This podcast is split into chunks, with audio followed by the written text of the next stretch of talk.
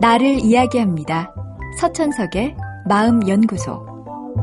제가 상담했던 분 중에 다른 사람과 함께 있는 걸 두려워하는 분이 있었습니다. 그분의 어린 시절 부모님은 늘 작은 일로도 잔소리를 했다고 합니다. 특히 남 앞에서 과시하는 걸 좋아하는 아버지는 옷에 얼룩이 묻었다거나 양말 한쪽이 흘러내린 것도 창피해하며 그거 하나 제대로 못하냐고 심하게 야단을 쳤습니다. 그래서인지 이분은 늘 자신을 좋아하는 사람은 없고 사람들은 자기를 부담스럽게 여긴다고 생각해 왔습니다. 물론 그분은 여러모로 매력적인 분이었습니다. 깔끔한 외모와 상대를 존중하는 매너도 있었고 남에게 피해를 주지 않으려 자기가 더 많이 배려하는 분이었죠. 그분이 갖고 있지 못한 건 그런 자신에 대한 믿음과 애정이었습니다. 그분에게 당신은 사람들이 좋아할 수 있는 사람이라고 말했지만 잘 믿지 않았습니다. 어린 시절 특수한 환경 때문에 갖게 된 자신에 대한 생각은 쉽게 바뀌지 않았습니다.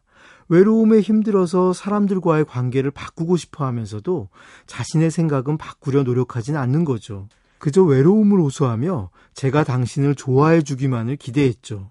그분은 늘 사람들이 자기를 좋아하는 걸 경험하기도 전에 먼저 포기하고 사람들에게서 도망을 갔습니다. 오래 사람들 곁에 머물렀다면 분명 다른 사람들의 호감을 느낄 수 있었을 텐데 불편함을 견디지 못하고 늘 한 발 먼저 도망을 간 거죠. 그래서 제가 한 일은 한 가지였습니다. 그냥 떠나지 않는 것이었죠. 그리고 떠나지 않도록 그분을 잘 잡는 것이었습니다. 그래서 스스로를 믿게 하고 자기 자신을 믿지 못하는 마음을 버리도록 만드는 것이었습니다. 또한 제게서뿐만 아니라 다른 어떤 관계에서도 뒤로 물러나지 않도록 만들려고 했습니다. 물러나지만 않는다면 그분을 좋아할 수 있는 사람은 분명 많이 있으니까요.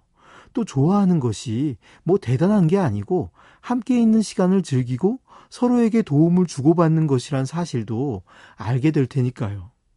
우리는 어린 시절 갖게 된 자신에 대한 생각을 절대적이라고 믿습니다. 그저 그때 그 순간 내가 처한 환경이 만들어준 우연한 생각에 불과한데도 그걸 확고한 진실이라고 믿고 변화를 기대하지 않죠. 지금 자신의 생각을 절대적이라고 믿지 마십시오. 결국 우리를 불행하게 만드는 건 과거가 아닙니다. 현재의 자신이 갖고 있는 잘못된 믿음이야말로 우리가 지금 겪고 있는 불행의 가장 큰 이유일 수 있습니다.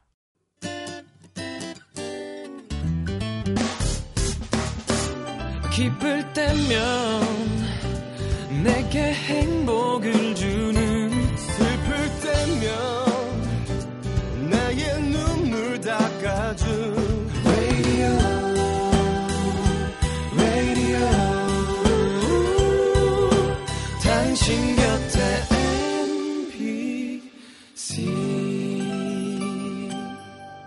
MBC 라디오는 미니와 푹 튜닝 어플리케이션을 통해 모든 스마트 기기와 PC에서 청취가 가능하며 팟캐스트로 다시 들으실 수도 있습니다.